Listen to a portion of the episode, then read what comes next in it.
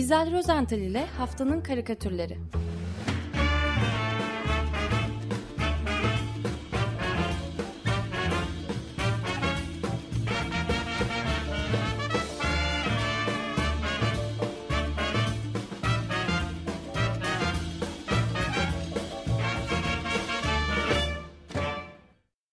Merhabalar İzel Bey, günaydın.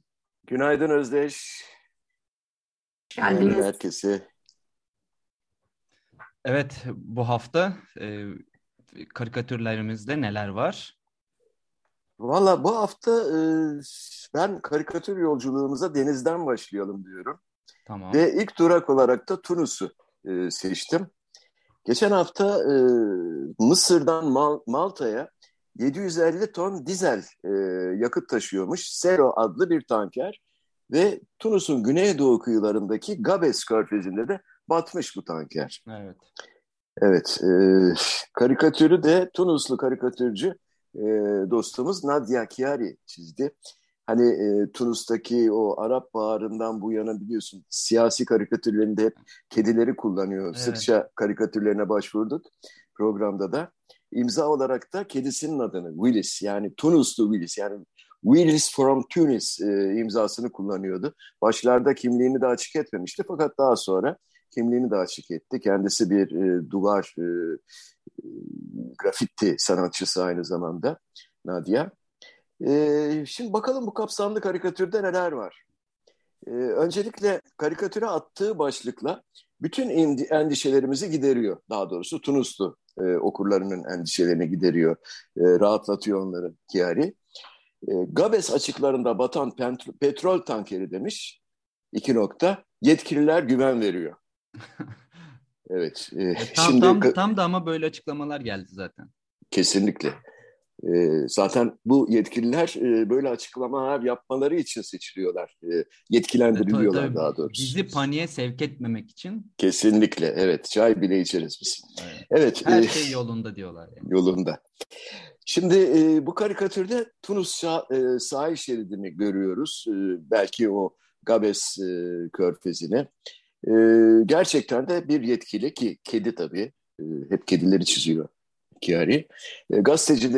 Gazeteci ordusunun, onlar da kedilerden müteşekkil, karşısına geçmiş. Kollarını açarak açık denizde batan tankerin o su yüzündeki hala görünen direğini gösteriyor karikatürün en sağında.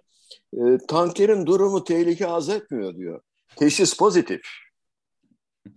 Yani pozitif iyi anlamda, Covid anlamında değil. Şimdi ancak Nadia'nın bir haritaya benzettiği karikatüründe bir takım notlar düştüğünü de görüyoruz. Sahil şeridinden şöyle içeri doğru baktığımızda en solda, karikatürün en solunda bazı binalar ve bacalar görülüyor. Ben orayı bilmiyorum tam ama şimdi muhtemelen orada fabrikalar ve tesisler var. Bir takım sanayi tesisler var. Bu bacalardan da doğal olarak dumanlar yükseliyor tabii. Kara ya da gri değil mi? Bu renkli duman bunlar. Evet, öyle değil mi? Renkli. Evet. Şimdi dumanların üzerinde ise Nadia'nın almış olduğu bazı notlar, daha doğrusu yazmış olduğu notlar var. İnce partiküller demiş bir kısmına. Bir kısmına hidrojen florür demiş. Kükürt oksit, fosforik asit, amonyak. Bunlar sadece havada olanlar. Bir de karada tel örgülerle çevrilmiş bu fabrika binalarının dışında o ağaçların palmiye bunlar herhalde boyunlarını iyice bükmüş olduklarını da fark ediyoruz. Şimdi Tunuslu Kimyacılar Grubu diye bir tabela var. Tabelanın altında ise kimsecikler yok. Onlar herhalde toprağın altında mı çalışıyorlar? Ne demek istemiş Nadia bilmiyorum ama buna karşın o bölgeden denize boşalan 4 tane geniş boru görüyoruz. O mıntıkadan çıkıyor bu borular ve fosfojips demiş bu borulara Nadia. Baktım ben inşaat sektöründe kullanılan ve fosforik asit üretiminde ortaya çıkan bir yan ürünmüş fosfojips. Fosforik asit üreticileri bu yan ürünü atık olarak depoluyorlarmış. Herhalde demek ki depoladıktan sonra da böyle borularla derin denizde şarj yapıyorlardır sanırım. Evet. Derin denize kesinlikle. Bunun sonucunda ne oluyor o denizde? Onu da yazmış, ondan da bizi mahrum kılmamış Nadia Khiari. Denizde çeşit çeşit lekeler görüyoruz. İşte üstlerine ne olduklarını yazmış. Flor, çinko, radyum, cıva, demir, kadmiyum, uranyum, kimyam zayıftı, ne olduğunu bilmediğim molibden. Bütün bunlar karışıyor deniz sularına. Yani batmış olan petrol tankeriden denize yayılan yakıtın bütün bu kimyasal maddeler karşısında hiçbir önemi kalmıyor demiş Khiari. Yetkililer haklı, tehlike yok. Hatta belki o yakıt bunları ne bileyim etkisiz hale getiriyor mu dersiniz? Yani birlikte güzel bir ağır metal çeşitliliği yaratabilirler en azından. Süper, süper. Kimyasal çeşitlilik gidelim diyorsunuz, biyolojik çeşitliliğe karşı. Artık orada bir biyolojiden söz edemeyiz zaten. Tamamen kimyasal bir ortamdan bahsediyoruz. Evet. Pekala, hazır denizdeyiz, denize açıldık. Dostumuz Beysun'a da bir selam göndererek daha doğrusu biraz daha kalalım diyorum. Geçtiğimiz Cuma 22 Nisan Dünya Günü'ydü. Herhalde söz etme fırsatını bulamamışsınızdır. 23-24 Nisan falan o kadar yoğundu ki. Fakat çok Dünya Günü... Çok az, sadece hatırlatabildik. De eylemlerin olduğundan bahsedip umarız bir sonraki yarım saatte biraz daha bahsedeceğiz. Şimdi tabii iklim değişikliği ve çevre kirliliği gibi konulara dikkat çekmek için elbette çeşitli etkinlikler düzenlenmişti ve dünya çapında da kutlanmıştı o gün. Pek çok da yazı çıkıyor genelde o gün, yani 22 Nisan'da ve çok sayıda da karikatür yayınlanıyor. Bu şekilde de herkes rahatlıyor ve konu da kapanıyor. Her neyse, ben bu çok sayıdaki karikatürün içinden Boligan'ın bir karikatürünü çok sevdim. Onu anlatmak istiyorum. Böyle uzun, yatay fakat uzunca bir karikatür. Küba asıllı Meksikalı karikatürcü Angel Boligan, Meksika'da yayınlanan Opinion dergisi için, yani Opinion dergisi için çok uzun ve ince boyutlarda bir karikatür çizmiş. Boligan'ın karikatürün esin kaynağı ise tanıdığımız, bildiğimiz bir kahraman, Küçük Prens. Fakat bu kez Küçük Prensimizin yerinde bir penguen yer almış. Boynunda o bildiğimiz rüzgarla birlikte uçuşan atkısı, önünde de bir fanusun içinde muhafaza ettiği değerli çiçeğiyle bu penguenimiz, penguen Küçük Prensimiz, küçük bir gezegen yerine küçük bir buz kitlesinin üzerinde ayakta duruyor. Önünde ise parçalanmış, sonsuza dek uzayıp giden küçücük buz parçacıkları. Penguen Prens üzgün. Hatta o kadar üzgün ki dikkat ederseniz gözünden kocaman bir damla gözyaşı süzülüyor. Küresel ısınma yüzünden vahşi yaşam küçük buz gezegenlerinde sınırlanıyor diye belirtmiş Boligan bu karikatürünün altında. Hatırlatayım, iklim krizinin etkileri üzerine yapılan yeni araştırmada, ki siz de çokça söz ettiniz bundan, Antarktika'daki deniz buzu seviyesinin tarihi en düşük seviyesinde olduğu tespit edilmiş. 70'lerin sonlarından bu yana her yıl %1 oranında artış gösteren o deniz buzu ilk kez 2 milyon kilometre karenin altında ölçülmüş. Bir daha. Penguenimiz de bunu ağlıyor anlaşılan. Evet. Penguen çaresiz. Doğru. Çok kullanıldı biliyorsunuz penguen figürü ve beyaz ayı, kutup ayısı figürleri. Peki artık bu fanustaki çiçeğin sembolik bir anlatımı var mı yoksa? O çiçek tabii var. Yani Küçük Prens'in gezegeninde bulup korumaya aldığı, bir fanusun içinde korumaya aldığı çok metaforik anlatımlar vardır Küçük Prens'in içinde. Bu da onlardan bir tanesidir. Epey sözü geçer kitapta. Evet, deniz yolculuğumuzu sürdürelim ve Beysun Gökçin'i çatlatmaya devam edelim isterseniz. Şimdi büyükçe fakat oldukça tuhaf bir teknedeyiz. Brezilyalı karikatürcü Carlos Amorim, o çizmiş bu karikatürü.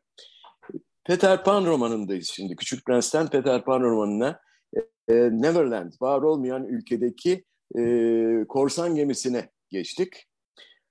Onu da hatırlatayım. Kaptan Kanca böyle mahkumları böyle sucuk gibi bağlarlar ve gemiden dışarı sarkıttıkları bir lefayla, bir tahta lefayla, tehdit ederek kılıçla böyle denize iterlerlerdi. Dışarıda da bekleyen bir timsah vardır genelde.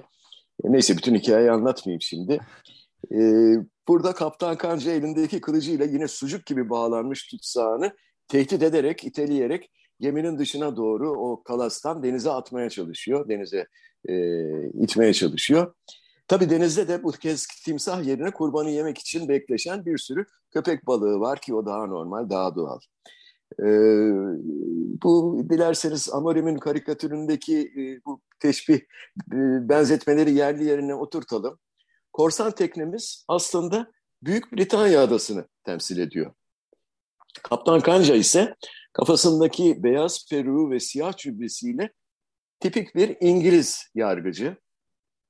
Geriye kaldı köpek balıklarına yem olmak üzere olan tutsağın kimliği, değil mi?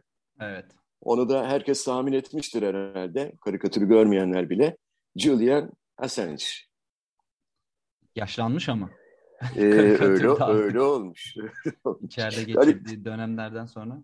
Biraz da karikatürcünün hınzırlığı diyelim. Herkesi yaşlandırmayı severler, kendileri hariç. Nedense karikatürcüler kendilerini çizdikleri zaman böyle kendileri hala çocuk halleriyle falan çizerler. Genç öyle ve en yakışıklı halleriyle. Öyledir. Dikkat edin, ben dahil hep öyle yaparız.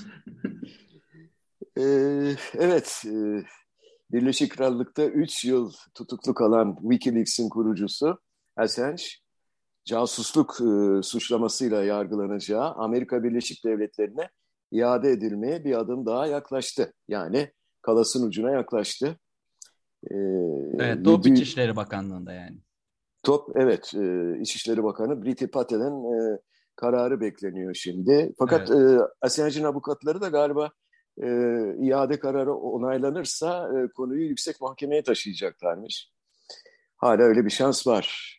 Evet. Yoksa bu bir idam fermanı gibi bir şey oluyor. Köpek balıkları bekliyor aşağıda. Evet, Amerika'ya iadesine onay verdi mahkeme geçtiğimiz haftaki kararıyla. Şimdi de bahsettiğiniz süreç işleyecek. Hı hı. Daha güzel şeylerden konuşalım. Karaya çıkalım artık. Denizden yorulduysak. Var. Var mı güzel şeyler? Bundan sonraki karikatürlerimizin konusu Avrupa ne konuşuyor? Mesela Fransa. Fransa tabii ki seçimi konuştu bütün hafta boyunca. Sonuçta tahmin edildiği gibi çıktı. Ama ortada hafife alınmaması gereken çok acı bir gerçek var. Aşırı sağ Fransa'da gerçekten büyük bir yükselişte. Yani Macron'un %58,5'una karşı Le Pen'in 41,5'u beni korkutuyor. Yani evet. Fransız seçmenin aşırı sağ ile liberal sağ arasında bocalaması yani gerçekten başlıca bir karikatür konusuydu. Fakat, tabii herkes 2002 seçimleriyle kıyaslıyor. Nereden nereye geldik diye. İlk kez Baba Le Pen'in ikinci tura kaldığı seçimlerde Chirac yine böyle bir merkez sağcı figür, hiç solun olmadığı bir başkanlık seçiminde muazzam bir birleşme vardı Chirac etrafında. %80'le seçiliyordu ama buna rağmen bir de hem Chirac hem Le Pen'e karşı işte yüz binlerce kişilik eylemler gerçekleşiyordu Fransa'da sağa karşı. Şimdi öyle olmadı. Şimdi sevgili Özlem, yıllar önce soykırımdan sağ kurtulan ve Fransa'da kendisini kurtarmış olan bir Fransız direnişçisiyle evlenen bir büyük halam vardı benim.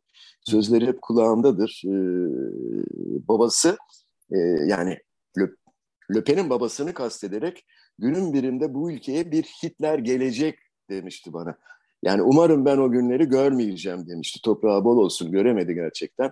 Fakat hep o sözleri kulağımda çınlar. Hep korkuyordu, hep korkmuştu. Benim de hatırladığım yine 2000'li yılların başında içinde bu direnişçilerden olan Luc Fabrice'in de olduğu 100'den fazla aydının bir uyarı mesajı yayınlandığı ve işte Fransa'da ırkçılığın giderek yükseleceğine dair bir bildiriyi hatırlıyorum ki aynı söyledikleri şekilde ilerledi süreç. Doğrudur.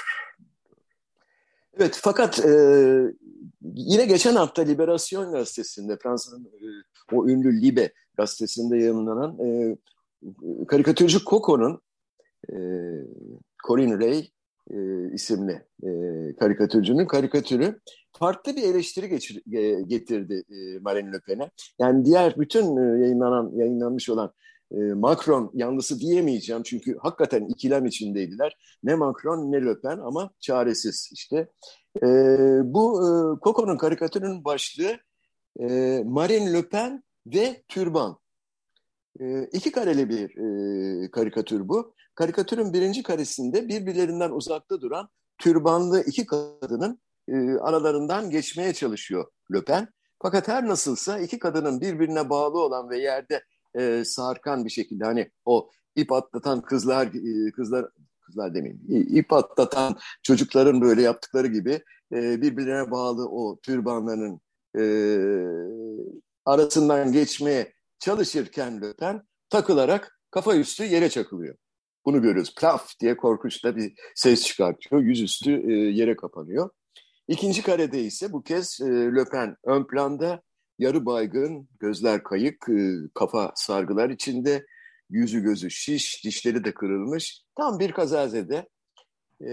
Türbanlı kadınlar ise kenara çekilmişler, ona el sallıyorlar. Salam aleyküm diyorlar gülümseyerek.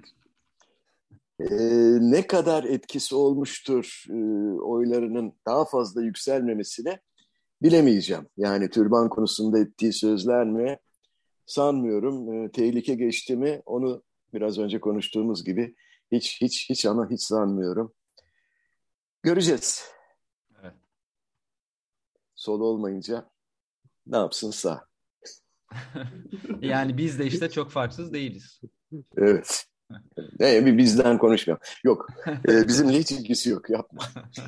Peki. O zaman sırada tam bir kara mizah örneği var. Bu karikatürün çizeri ta Kanada'dan geliyor. Kanadalı Andre Philippe Coté. Coté'nin karikatüründe yolunu kaybetmiş bir tankı bomboş bir arazinin orta yerinde görüyoruz. Arka planda gerçi bazı yıkıntılar ve o yıkıntılardan göğe doğru yükselen dumanlar falan var. Ama tankın bulunduğu yerde çorak, topraktan başka hiçbir şey yok. Tankın markası Z. Onu unutmayalım. Önemli bir ayrıntı. Yani bu bir Rus tankı.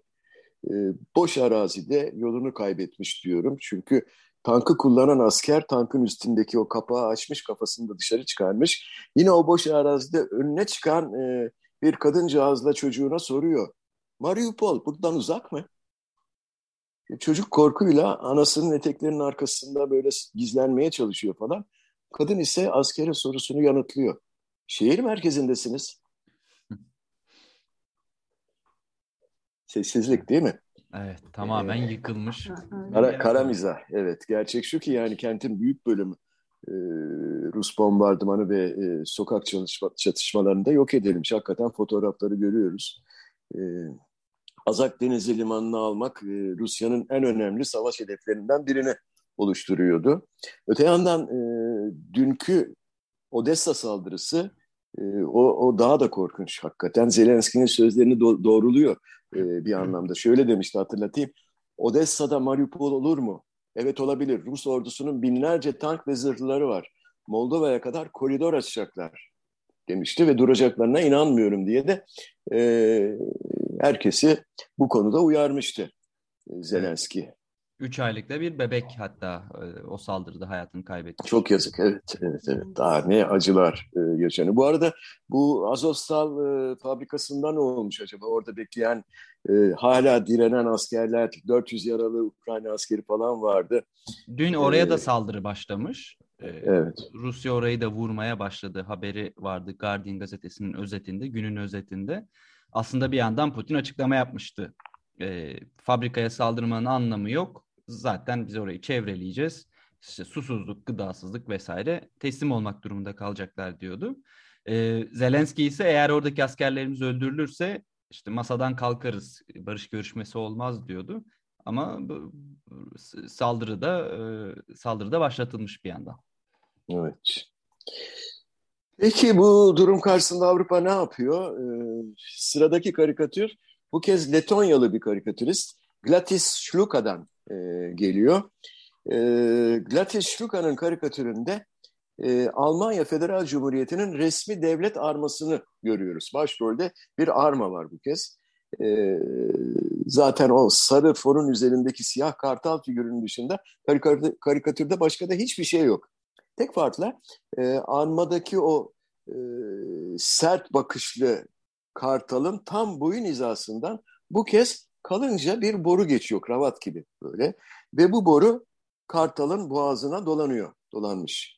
Öylesine dolanmış ki kartal nefes almakta güçlük çekiyor. Bayağı güçlük çekiyor. Gözleri yuvalarından fırlamış sanki. Ve son bir gayretle açık kanatlarının ucuyla bu borunun boynunu daha fazla sıkmasını önlemeye çalışıyor. Fakat boru boynunu sıktıkça sıkıyor falan. Bu borunun ne olduğu hakkında bizi bilgi sahibi kılıyor tabii Gatis Shluka, karikatürist. Zira borunun üzerinde kırmızı bir bana var, bir de Rusya bayrağı var. Ben olsam üzerine bir de Gazprom logosunu oturtmuştum bu borunun. Ama o yazı koymamayı yeğlemiş Letonyalı sanatçı, saygı duyuyorum. Onun yerine karikatürün altına küçük bir açıklama yazmış. Şöyle diyor: uzmanlar Almanya'nın Rusya'dan enerji ithalatını ne kadar çabuk kesebileceği ve Putin'in Ukrayna'yı işgalini finanse etmeyi ne kadar hızlı durdurabileceği konusunda ikiye bölünmüş durumda. Böylesi bir hamle Avrupa'nın en büyük ekonomisini ne kadar savunmasız bırakabilir? Almanya, Ukrayna'nın işgalinin ardından Rus enerjisine olan bağımlılığını kesmesi için yoğun baskı altında kalmaya devam ediyor. Evet, böyle bir yorumu var Letonyalı Gatis Shluka'nın. Hatırlatayım, ben aybaşı itibariyle Baltık ülkeleri galiba Letonya, Litvanya ve Estonya Rus gazını tamamen almayı kestiklerini duyurmuşlardı. Likit gaz. Evet, ama onun yerine Amerika Birleşik Devletleri'nden alacaklar. Tabii, gazsız yapılmaz. Gazsız yapılmaz. Olmadı kömür çıkarırız. Evet, bir de tabii onlar da. Kömür, evet, daha meşakkatli. Neyse, bilemeyeceğim. O benim alanıma girmiyor. Bu teknik konular. Peki, şimdi çok enteresan, anlatacağım karikatürün çizeri bir Türk kızımız. Ancak karikatür meraklının bu çizerimizin adını bildiklerini pek zannetmiyorum. Yani bilen varsa da daha önce kazanmış olduğu bazı ödülleri uluslararası üstelik hatırladıklarından olacak. Bu karikatürcümüzün adı İrem Eroğlu. Kendisi henüz 14 yaşında bir ortaokul öğrencisi. Başarılı bir öğrenci, evet. Karikatürcü Musa Gümüş'ün atölyesinde yetişmiş. Geçen hafta Atilla Atta adındaki bir dinleyicimiz beni uyardı. Ve İrem Eroğlu'nun Instagram sayfasındaki son 2 karikatürünü öyle gördüm ve hayran kaldım. Gerçekten hayran kaldım. Bunlar yurt dışında bile, yani büyük gazetelerde yayınlanabilecek düzeyde karikatürler. Bir tanesini hiç şimdi aklımdan geçmezdi 14 yaşında. Değil mi? Evet, gerçekten. Şimdi ben bir tanesini dinleyicilerimize aktarmak istiyorum. Fakat diğerinin de ilk fırsatta sizlerle paylaşacağım. Çünkü o da daha uzun süre gündemde kalacak gibi. O da. Anlatacağım karikatürde, İrem'in karikatüründe bir sehpanın başında satranç oynayan 2 kişi var. 2 yetişkin erkek. Soldaki Rusya'yı, sağdaki ise Amerika Birleşik Devletleri'ni temsil ediyor. Onları, bu bilgileri yaka kartlarındaki bayraklardan alıyoruz. Tiplemelerle hiç uğraşmamış İrem. Hiç kafa yormamış. İkisi de yumurta kafalı. Kaş, göz, ağız falan yok suratlarda. Sadece uzun bir burun ve biraz da saç ekmiş tepelerine. Yani aynılar neredeyse. Sadece bayraklar, evet, var zaten. Yani hepimiz birbirimize benziyoruz, evet, zaten. Yani fark nerede? Bir anlamda da İrem kendi özgün tiplemelerini yaratmış oldu. Şimdi gelelim bu karikatürün püf noktalarına, yani verilen mesajlara. Bir kere bu 2 satranççının oyun tahtasında yer alan piyonlar bildiğimiz normal satranç piyonları falan değil. Üzerlerinde nükleer simgesi bulunan bir takım füzeler ve uydularla falan oynuyorlar satrançı bu insanlar. Buraya kadar normal. Çizim tekniği ne kadar başarılı olursa olsun bu ve benzer unsurlar karikatürlerde çokça kullanılmıştır. Fakat bu karikatürde başka bir unsur var ki o muazzam bir farklılık getiriyor. Adamların üzerinde oturdukları taburelerin ayaklarına dikkatle baktığınız zaman bu ayakların aslında birbirlerinin üzerlerine tırmanmış, birbirinin üstüne tırmanmış bir takım insancıklardan oluştuğunu fark ediyoruz. Ve her ne kadar suratları tıpkı üstteki santranç oyuncuları gibi yumurta şeklinde de bomboşsa da giyim ve kuşamlarından bu insancıkların çeşitli sosyal sınıflara mensup oldukları da anlaşılıyor. Ve bunların tek yaptıkları birbirlerinin sırtlarına tırmanarak nükleer roketlerle satranç oynayan iki kişinin rahatça taburelerinde oturmalarını sağlamak. Bakın 14 yaşındaki genç kızımız İrem Eroğlu nasıl görüyor dünyamızı. Ben bu karikatürü için kutluyorum kendisini. Müthiş bir gönderme gerçekten.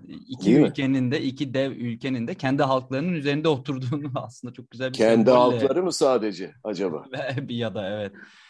Aklıma geldi, bu 19. yüzyıl karikatürlerinde olur ya, kapitalizmin piramidi. En altta işçiler vesaire. Onun böyle modern bir versiyonu gibi yani. Evet. Aslında bir takım yeni unsurlar eklenmiş modern bir versiyonu. Fakat çizim tekniği olarak da çok başarılı bir karikatür. Hele 14 yaşında bir genç kızdan gelince bence yani kimse bunun o yaşta bir insan tarafından yapıldığını, çizildiğini anlayamaz. Mümkün değil. Peki, yüreklerinize su serpeceğim şimdi. Hepiniz ferahlayacaksınız. Meğer yalnız değilmişiz, meğer bizden beterleri varmışız falan varmış dedirtecek bir karikatür var sırada. Ben bu karikatürü görür görmez çok şaşırdım. İsviçreli meşhur bir karikatürcü Alex Ballaman, acaba Türkiye'ye mi gelmişti, haberimiz olmadı falan diye düşündüm. Çünkü Balaman'ın karikatüründe bir zincir marketin dışarıdan görüntüsü var. Bu market zinciri ülkemizde çok yaygın. Hemen her köşede evli ufaklı dükkanları var. 5 meylisi, 3 meylisi, meysizliğin, B meylisi neyse işte. Bakkal kadar küçük olanları var. Hemen her yerdeler. İşte bu marketten çıkmakta olan bir müşteriyi görüyoruz Alex'in karikatüründe. Ve bu müşteri de aslında son derece tanıdık bir sima bizim için. Değil mi? Özlem, tanıdın mı sen de? Bir yerlerden hatırlıyorum sanırım. Yani o kaslı vücudunu saran mavi taytının üzerine kırmızı bir don geçirmiş. Bir de yine rüzgarda havalanan pelerin takmış. Bu kişi tabii ki çok iyi bildiğimiz kahraman Superman. Başka kimse değil. Ancak her nedense perişanları oynuyor Superman bu karikatürde. Pelerin yırtık pırtık, yamalar içinde, mavi tayt da öyle. Ayakkabılar ise korkunç, daha da kötü. Bir tanesinin tabanı tamamen sökülmüş, değil mi? Topuk dışarıda. Diğerinin altında ise koca bir delik var. Akla başka şeyler gidiyor, neyse. Süpermen'in o küçücük alışveriş sepetinde ise sadece kokmuş, bayatlamış bir balık var. Bunu alabilmiş. Kokmuş bir balık alabilmiş marketten. Demek durumumuz hakikaten dışarıdan bakıldığında gerçekten yürek paralayıcı. Diyordum ki meğerse bir de baktım Alex Ballaman İsviçre'nin Liberte gazetesinde yayınlanan bu karikatüründe şöyle bir not düşmüş: satın alma süper gücümüzün sonuna doğru. Meğer İsviçrelilerin süper satın alma güçlerini kaybetmelerinden vuruyormuş bu karikatürü. Yani bizimle bir ilgisi yokmuş. Rahatladınız mı? Hemen Sabah gazetesine alabilirler bunu. Bu karikatürü. Bakın, Avrupa'da da enflasyon, yoksulluk. Evet. Bir ferahladık ki sormayın gitsin. Bu arada İzel Bey, saat 10'u geçti. Bayağı bir o zaman hemen çok affedersiniz. Şenem açıldı bu sabah. Sefer Selvi'nin bir karikatürüyle ben Alex Ballaman'a yanıt vermek istiyorum. Sefer Selvi Evrensel'den yayınlanan karikatüründe Kemal Kılıçdaroğlu'nu elinde mumu yanmakta olan bir fener ve Diyojen gibi çıplak vücudunu saran bir beyaz çarşafa bürünmüş vaziyette yalın ayak sokaklarda hak arıyorum diye dolaşırken çizmiş. İsviçrelerin perişan halde dolaşan süpermenleri varsa bizim de hak arayan Diyojen'imiz var diyerek noktalayayım programı. Keşke sokaklara inse böyle hak arası. Bilemeyeceğim. Hemen yorumlarınızı alıyorum. Haftanın karikatürünü demokratik bir şekilde seçiyoruz. Evet, yani muhtemelen hepimizin aklına aynı kişi geliyordur diye düşünüyorum. İrem Eroğlu, yani 14 yaşında müthiş bir karikatür çizmiş bence. Bilmem sizler ne dersiniz? Aynı fikirdeyim. Herhalde Feryal de orada odasında aynı fikirdedir. Ben de katılıyorum. Harika, demokratik bir seçim oldu. Oy birliği. Peki, çok teşekkür ederiz. Ben teşekkür ediyorum. İyi yayınlar. Kolaylıklar diliyorum. Hoşçakalın. Hoşçakalın. Hoşçakalın. İzel Rozental ile Haftanın Karikatürleri.